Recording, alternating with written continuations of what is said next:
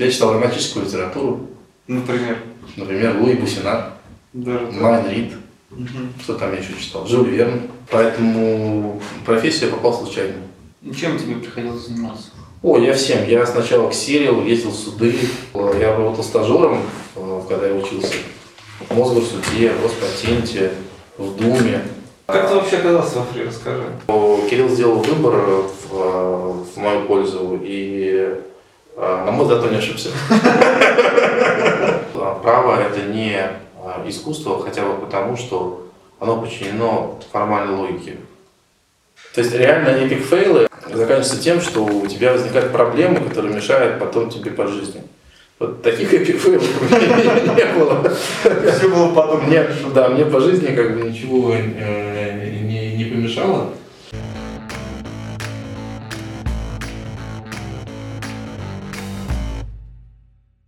Искендер Нурбеков, Фонд развития интернет-инициатив, заместитель директора по правовым вопросам и инициативам.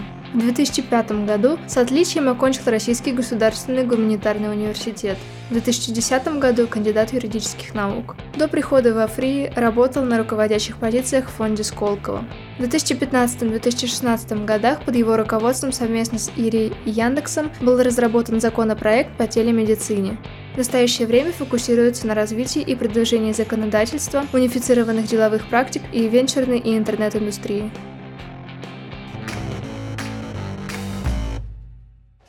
Добрый день, Искендер. Добрый день. Здравствуйте. Здравствуйте. Мы готовы снимать интервью. Отлично, пойдемте.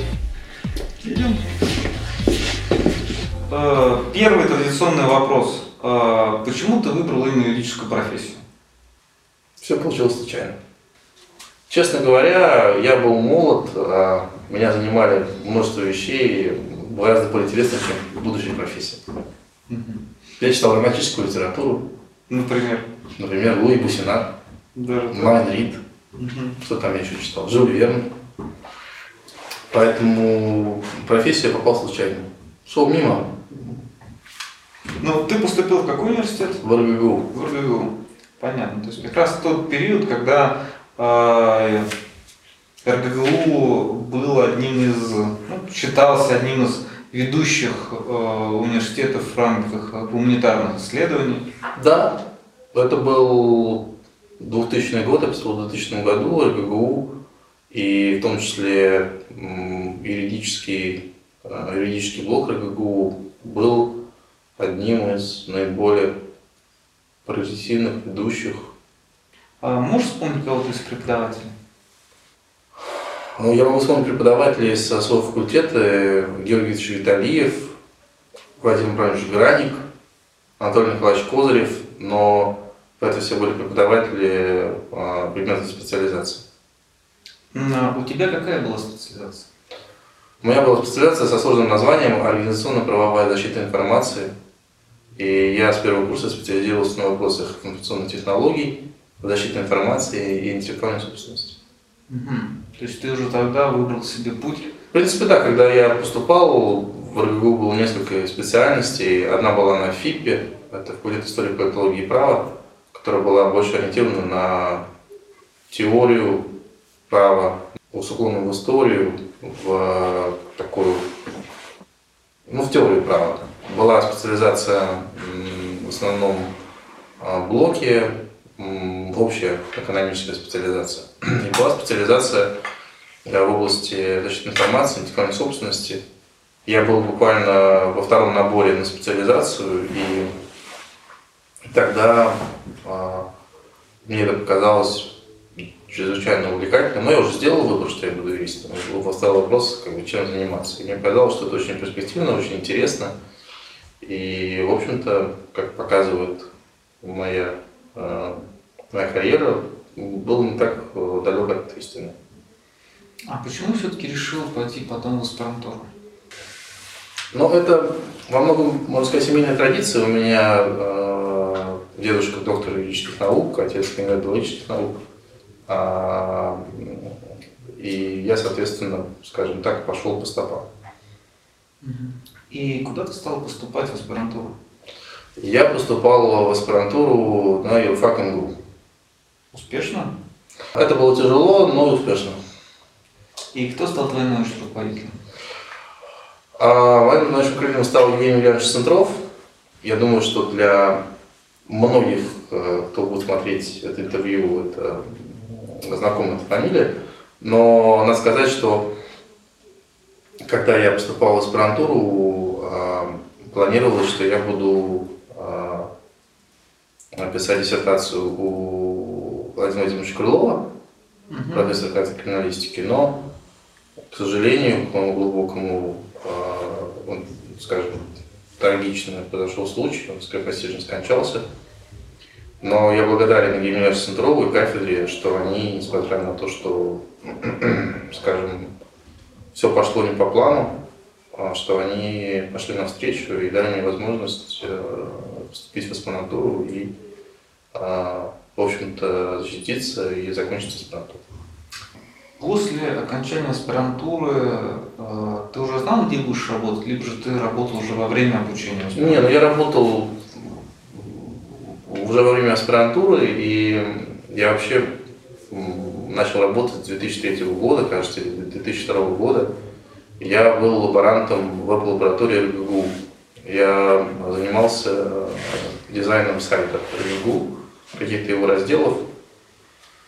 Это была моя первая такая более серьезная работа, где мне платили какие-то деньги. Ну и параллельно я еще работал помощником юриста, юристом в каких-то там разных организациях. Поэтому уже даже поступление в аспирантуру я уже достаточно... Я уже работал, мне кажется, на третьей или на четвертой работе. То есть у меня в этом смысле достаточно богатый опыт. Я много видел организаций, в разных ролях работал, не только юристом. И самое такое первое знаковое для тебя место работы каким стало? Каждое место работы это был интересный опыт по-разному. Вот в РГГУ, допустим, я занимался веб-дизайном, кодил эти страницы, работал на HTML 2.0, еще там до, условно говоря, появления Java и прочих приблуд, XML и прочих штук. И это была такая работа внутри большой бюрократической организации, не юридической функции, при этом в таком модном подразделении, прогрессивном. Это называлось экспериментальная веб-лаборатория. Вот. Ну и так далее. И каждый раз это были новые люди, интересный опыт, где-то, и прежде всего опыт такой социальный, да, профессиональное глубокое становление, наверное, надо себе честно признаться, у меня происходило в двух местах. Это в Ситибанке. И опять-таки я работал там не юристом, а специалистом валютного контроля и специалистом торгового финансирования.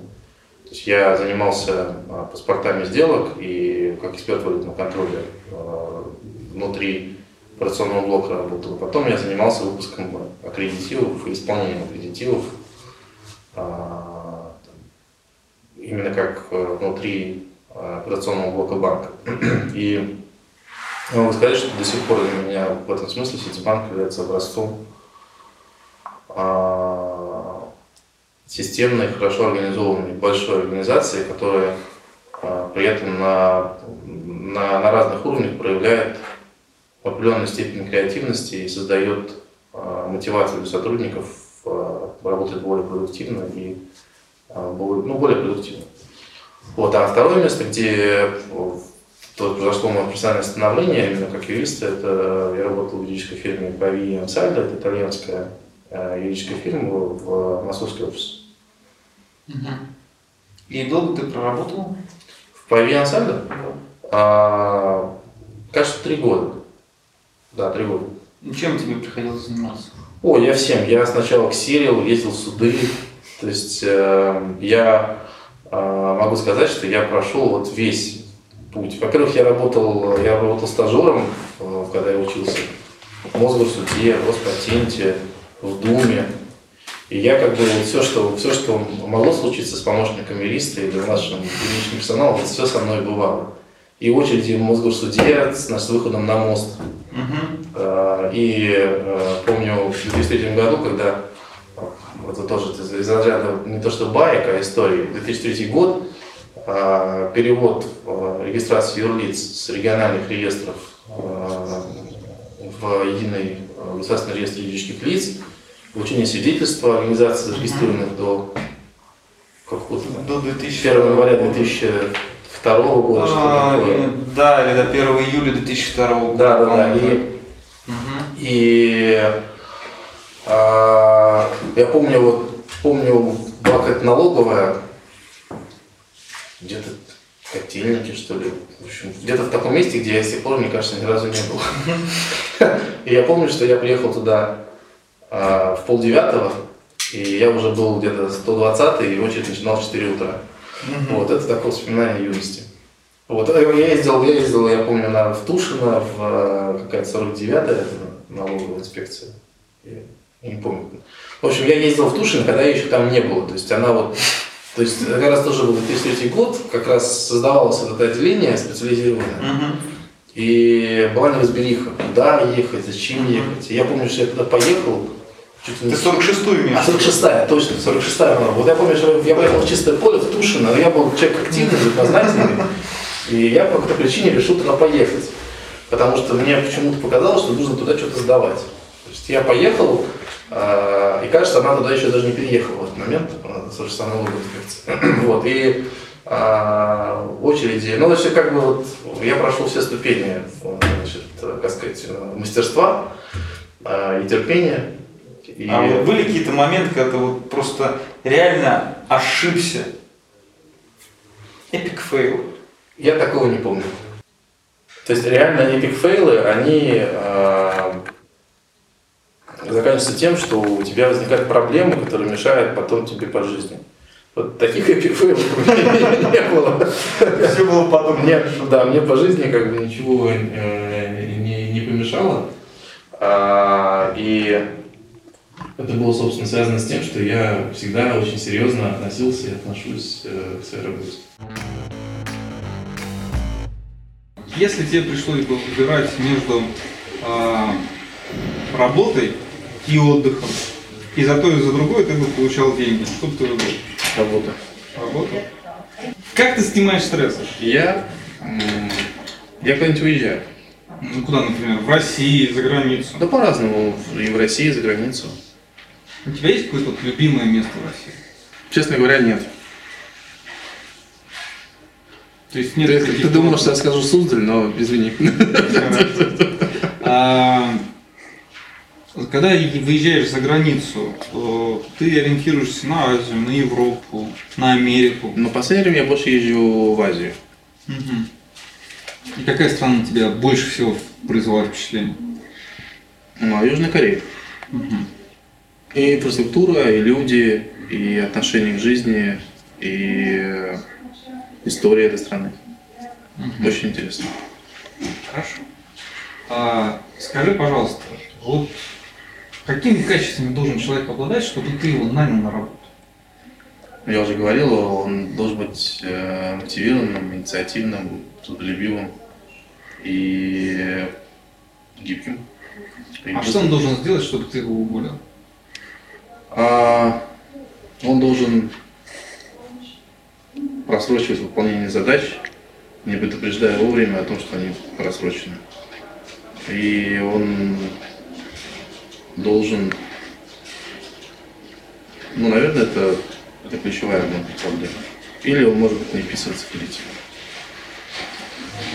А скажи, пожалуйста, в жизни тебе встречалось достаточно много людей, кого ты мог бы назвать своим учителем? Или нескольких учителей? Наверное, могу назвать своим учителем, собственно, Владимира Владимировича Крылова и Евгения Леонидовича Центрова, которые оказали большое влияние на мою жизнь и на мое восприятие жизни. Есть вещи, о которых ты сожалеешь?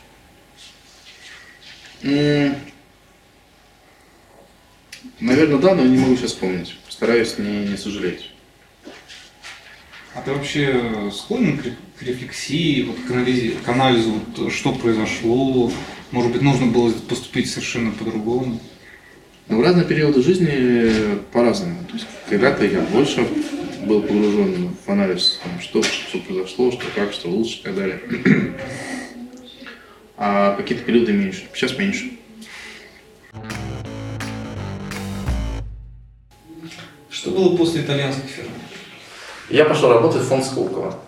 Ты действительно хотел туда идти работать, исходя из твоей специализации, либо же тебя заинтересовало что-то такое новое? Меня заинтересовал масштаб фонда, и меня заинтересовала возможность специализироваться в IP, в интеллектуальной собственности, потому что в Pavia Insider я в большей степени был генералистом, и сама специализация фирмы, она была более генералистской, у них не было специфически выделенных практик, пока не тот период, когда я там работал. И там было достаточно много интересной работы по IP, но я все равно хотел специализироваться именно в IP. И поэтому для меня фонд Сколково был такой очень хорошей возможностью глубоко погрузиться в интересную мне специализацию. А кто был твоим начальником? У меня были официальные начальники, и близко к тебе работал. И с Костальским, и с Аверченко, и с Игорем Дроздовым. Просто у меня с ними со всеми было в разных проектах разное взаимодействие.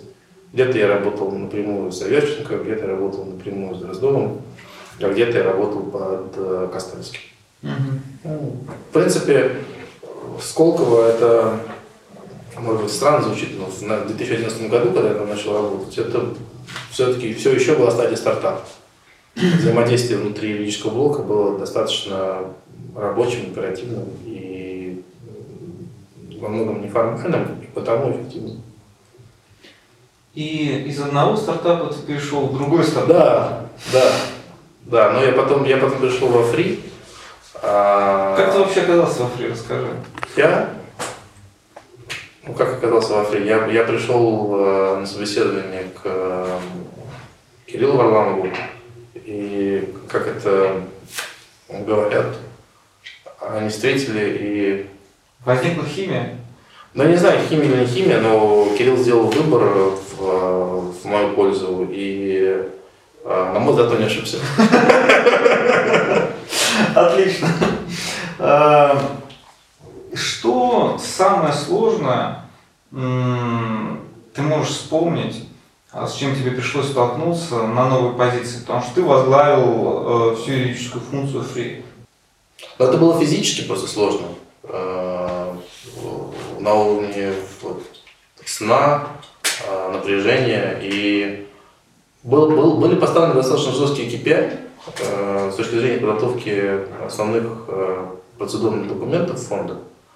И плюс в тот момент, в 2013 году, происходила параллельно пересборка фонда фактически. То есть заново форматировалась его стратегия, заново форматировались бизнес-процессы, заново форматировались KPI. Не то, что заново, с нуля. То есть этот фонд только создался, и необходимо с нуля его заформатировать. И при этом, так как это было достаточно непросто, то есть было сложно все совмещать, условно говоря, потому что я был как многорукий Шива за все в ответе и за то, чтобы были базовые документы готовы, там, со сроками в 5 дней. Там я пришел, условно говоря, 30 мая вышел на работу, и 5 июня должен был уже породить какие-то документы. Причем ситуация, когда параллельно стратегия фонда и процессы фонда перестраиваются, то есть трудновато было. Плюс возникали вопросы, которые требовали именно моего личного участия в обсуждении процедур, процессов фонда с точки зрения некой формальной логики, с точки зрения принятых деловых практик, с точки зрения неких ожиданий KPI, с точки зрения соотношения реальных бизнес-процессов и возможностей по их документированию, с точки зрения специфики взаимодействия с органами управления и стейкхолдерами, которые имелись. И плюс, конечно, при этом всем у меня был большой вызов, как быстро и эффективно сформировать команду и в каком размере его формировать, и кто там должен быть, и зачем, и почему. И при этом я пережил классическую дилемму, когда проще все сделать самому, но при этом есть понимание, что если ты не предпримешь шаги по формированию команды, в какой-то момент ты физически не выдержишь. Несмотря на всю там супермотивацию, несмотря на хорошие, ну, как сказать, благоприятные условия, да, для проявления там своей креативности и своей продуктивности. Так что, наверное, можно сказать, что на раннем этапе было сложно все совмещать, а на более поздних этапах были сложности, связанные с тем, что жизнь бежит быстрее, чем процедуры, и гибкость, которая потребовалась для работы внутри фонда, она была для меня большим шагом вперед, скажем так. То есть вот эта вот декларируемая позиция сервисности по отношению к бизнесу, она в фонде очень ярко всегда проявлялась, и, скажем так, все там рядовые практики управления, которые применялись до форматирования бизнес-процесса внутри фонда, были применены и к юридической функции. Вот эта юридическая функция сильно страдала эмоционально. Но в процессе в итоге все работали.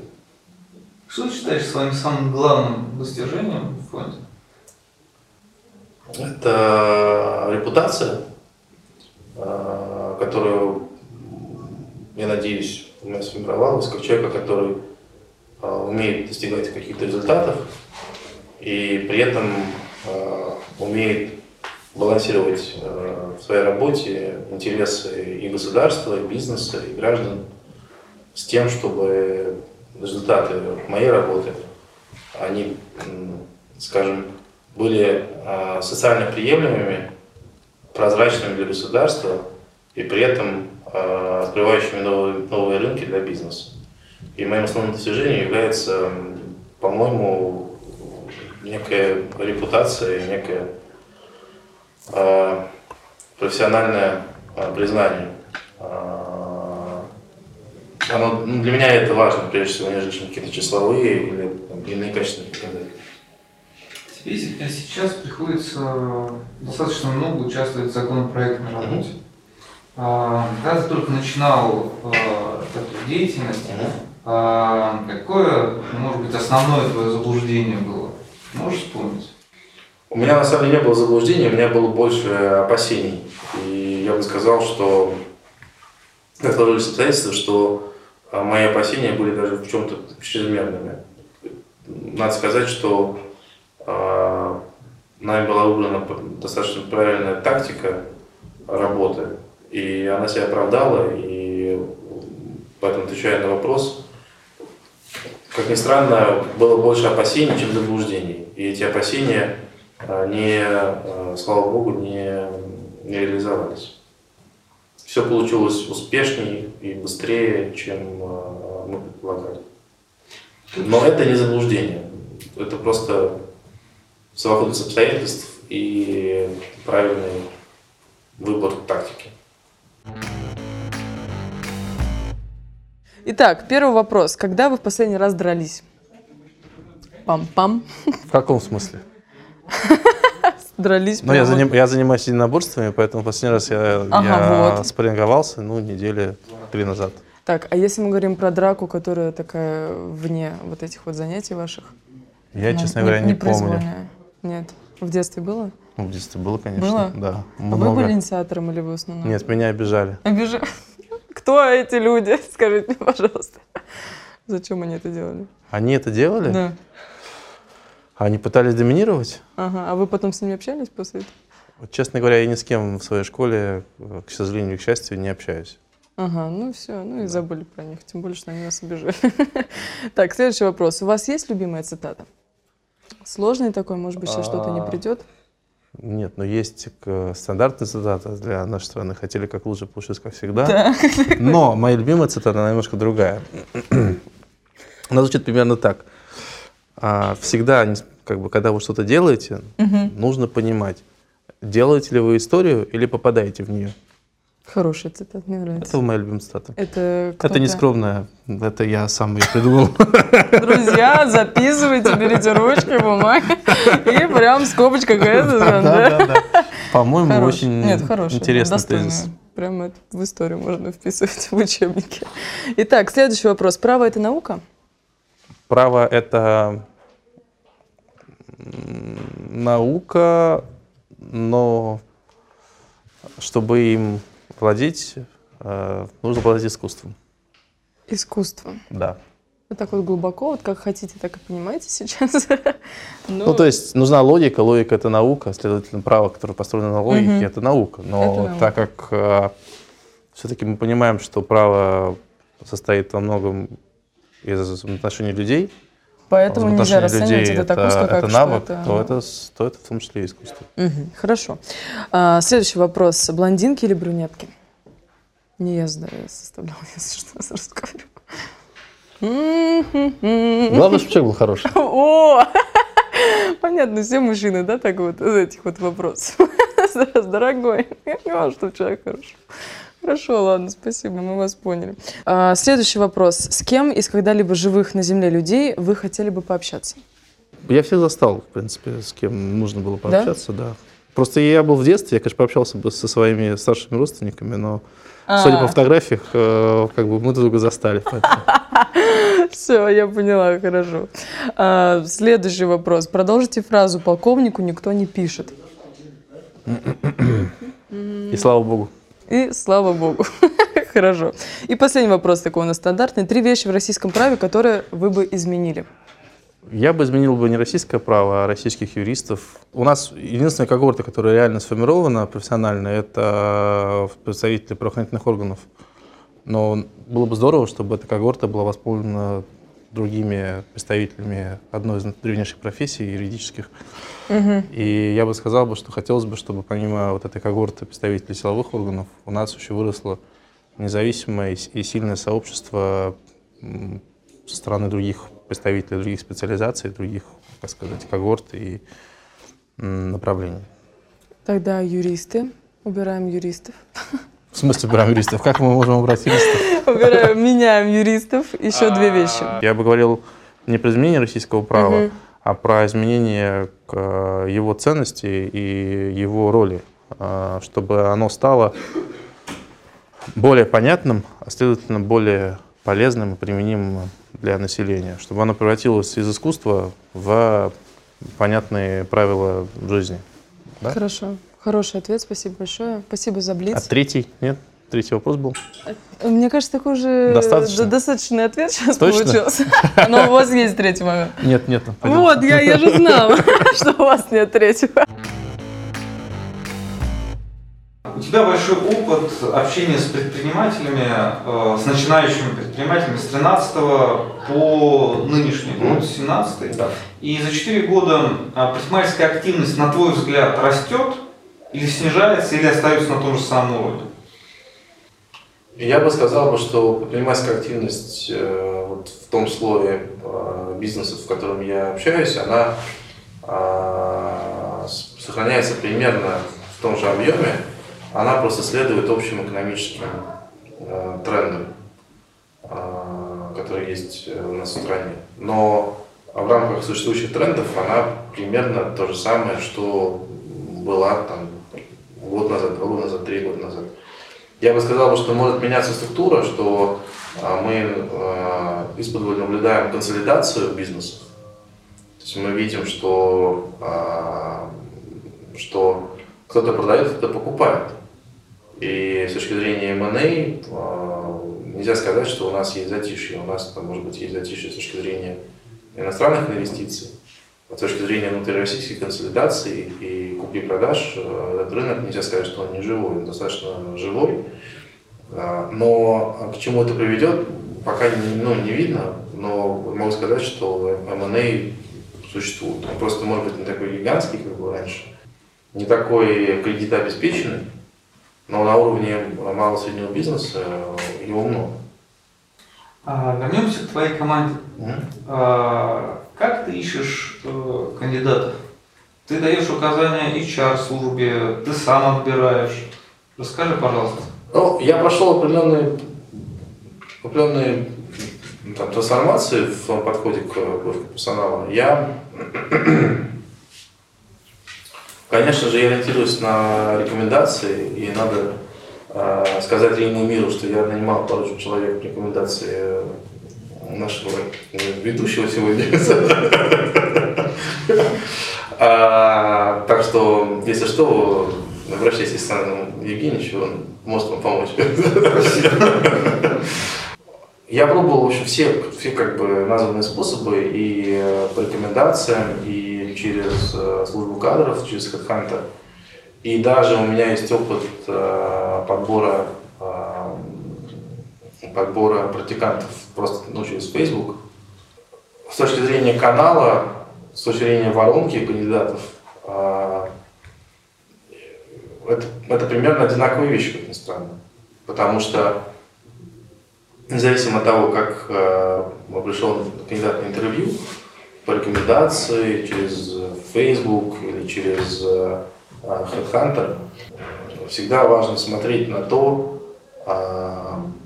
насколько он мотивирован, насколько его мотивация реальна, то есть не разочаруется ли человек в том, что ему предлагается делать в достаточно быстрый срок, и нужно, если речь не идет про младшие позиции, проводить интервью, в том числе с обсуждением кейсов, для того, чтобы оценить область ближайшего развития кандидата и, опять-таки, быть уверенным в том, что ему будет комфортно работать, а тебе будет комфортно доверять результатам этой работы. С учетом того, что мы работаем в стремительно меняющихся условиях, особенно последние несколько лет, меняется все. Да, очень часто в последнее время на конференциях мы слышим призывы остановиться в регулировании. И в этой ситуации можно сказать, что, как в этом не печально сознаваться, не менее чем профессиональные навыки и знания, важно мотивация человека учиться, мотивация человека работать и способность быстро учиться и много работать. Потому что, особенно в той отрасли, где мы работаем, стартапы, какие-то серые зоны регулирования, переход на российское право на вес в сделках, невозможно найти человека, который на 100% готов. Это не специалист по закупкам, словом говоря. Да? И понимая это, и имея некий опыт найма людей, важно уделять внимание не только hard skills, но и soft skills и мотивацию. Ну и должно просто быть комфортно человеку в команде, и поэтому нужно всегда обращать внимание на то, с кем потенциально будет взаимодействовать, и будет ли комфортно мне с ним работать, и будет ли комфортно ему работать. И я всегда очень жажду услышать человека некий понятный план на какой-то длинный период и желание его реализовать. Очень часто приходят коллеги, которые ориентированы на процесс, не на результат. И даже если этот результат, условно говоря, не сбудется, но иметь некую картину мира хотя бы на 5 лет вперед, это важно, и это демонстрирует, опять-таки, мотивацию, некую зрелость. А ты через 5 лет себя кем видишь? Честно говоря, через 5 лет, может быть, я буду на госслужбе, может быть, я буду в частной практике, в юридической фирме, может быть, я продолжу работать в институтах развития. Или защитишь докторскую диссертацию. Одно другому не мешает. Другому не мешает, и И более того, даже полезно, я бы сказал, это сделать, потому что это позволяет немножко погрузиться в академическую среду, и при всей пропасти непонимания между академической средой и практиками, по моему личному мнению, это очень полезно. Вот ты сказал про пропасть непонимания. В чем она выражается? Для теоретиков право – это наука, для практиков право – это искусство. Истина где-то посередине. Потому что, как я говорил, право – это не искусство, хотя бы потому, что оно подчинено формальной логике. Юридическое мышление подчинено формальной логике, юридический язык подчинен формальной логике, и текст подчинен формальной логике. Сама нормативность права диктует, что это не совсем творческая в этом смысле профессия. Но при этом надо понимать, что право – это гуманитарная дисциплина, в нем нет закономерности. То есть если яблоко падает вниз, согласно законам физики, это связано с тем, что так устроен мир. А у нас право, как сказать, настройка. То есть кто-то все-таки потряс яблони, чтобы яблоко упало. Да. Отвечая на вопрос про пропасть непонимания, я думаю, что она заключается в том, что люди по-разному относятся к тому, чем они занимаются. Ученые занимаются наукой, практики занимаются искусством. Но при этом, чтобы быть хорошим практиком, нужно узнать матчасть, да? А для того, чтобы быть хорошим теоретиком, нужно все-таки иметь определенную долю креативности в неком отходе от стандартных подходов. Да? Я вот так это сформулировал. Можно долго обсуждать относительно того, что одни делают то, что не нужно другим, а другие делают то, что не понимают другие. Но я бы сказал, что надо отойти от взаимных обвинений, что, в общем, как сказать, несложно прийти, а все-таки посмотреть в корень этой истории. Но еще в корень этой истории есть то, что у нас наша профессия не является единой, в отличие от государств, иностранных государств. И у нас академические специалисты – это отдельная когорта, отдельная, скажем так, специализация внутри юридической профессии. Это, скажем так, всегда было, как сложился советский период. И более того, очень часто в академическую среду попадали люди уже ближе к завершению своей практической карьеры. И это тоже, собственно, воздействовало на систему взглядов, на заложенность конфликта отцов и детей, и так далее, и так далее, и так далее. И традиционный вопрос про хобби. Угу. Чем ты увлекаешься? Помимо права и работы. Я занимаюсь бальными танцами. Да. Я достаточно давно этим увлекаюсь. И плюс я очень люблю ходить на охоту, но у меня это мало получается. И хотелось бы больше времени проводить с друзьями в таком формате полупоходном, полуохотничьем, с шутками, прибаутками, с общением. Тогда тебе нужно в клуб самодеятельной песни. А зачем? Почему здесь самодеятельные песни, и охоты, и походы? Потому что, как правило, в моем детстве КСПшники были бородатые, с рюкзаками, ходили куда-нибудь далеко-далеко от цивилизации, и вокруг костра собирались и пели песни про солнышко. Я думал, все время, сколько мы знакомы с тобой, что мы с тобой к одному поколению. Я вот сейчас я вижу признаки. У меня просто лучше память. У тебя идет вытеснение. Еще вопросы? Конечно, да. У нас тебе очень много вопросов. Вот такой вопрос по поводу книг.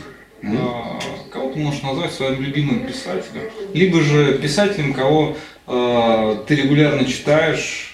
Из современников. Ждешь появления его новой книги? Из современников? Из современников, наверное, нету, кого бы я читал. Достаточно глубокое на меня впечатление произвел Рих Фромм. Это такой достаточно известный философ и психолог. В последнее время, к сожалению, мало читаю. Мало ты бизнес-литературу читаешь? Бизнес-литературу я читаю, но я в большей степени по факту сейчас посещаю какие-то образовательные тренинги, которые просто нужны для текущей потребности. Хорошо. Ты говорил, что бальным танцем увлекаешься? Да. Полина, есть желание станцевать с Искендером? Я же не занималась. Ну так он же будет хорошо вести. Я не буду танцевать с чужой женщиной, извини.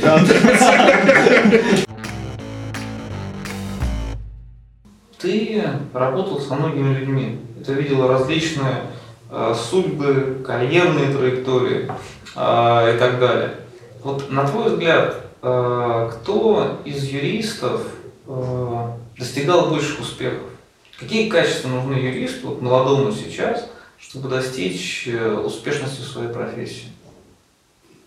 Ну, как я сказал, нужно быть трудолюбивым, нужно четко понимать, от чего все-таки этот специалист хочет. Нужно верить в это, потому что хотеть того, во что ты не веришь, это не очень здоровое отношение. Нужно воспринимать себя не как функцию, а как эту функцию воспринимать для себя, для твоей карьеры, что ты делаешь. Если ты понимаешь, что, выполняя свою работу, ты делаешь свою карьеру, и ты достигаешь своих целей вот таким способом, который у тебя есть, это меняет сильно отношение к работе, это заметно, и это дает результат. Вот как я сказал, очень важна именно мотивация, и мотивация к развитию, и как это не банально звучит, но, наверное, образно это можно сформулировать, как говорил Джобс, stay hungry. Это, может, не самый правильный пример, но он как-то вот соотносит, да, то, о чем я говорю, к каким-то литературным примером. Да. И ценно, прежде всего, отношение к работе и к делу, а его сложно подделать. И мы здесь возвращаемся опять к тезису о том, что нужно чего-то хотеть и нужно в это верить. Эта проблема, она не уникальна для юристов, для молодых юристов. Это, в принципе, проблема профориентации и некого личностного становления для молодых специалистов. И многие хотят получать какие-то деньги, что-то делать, что от них требуют, но при этом в реальности их интересуют деньги, а не результат. А это не очень работает. То есть понятно, что мы посидим в красивом офисе, значит, с красивым дизайном, рассуждать там про то, что нужно не про деньги думать, а про результат, это легко. Но я могу вам сказать, с чего мы начинали. Я прошел все ступени карьеры. И сидел в разных офисах, там, и в разных очередях.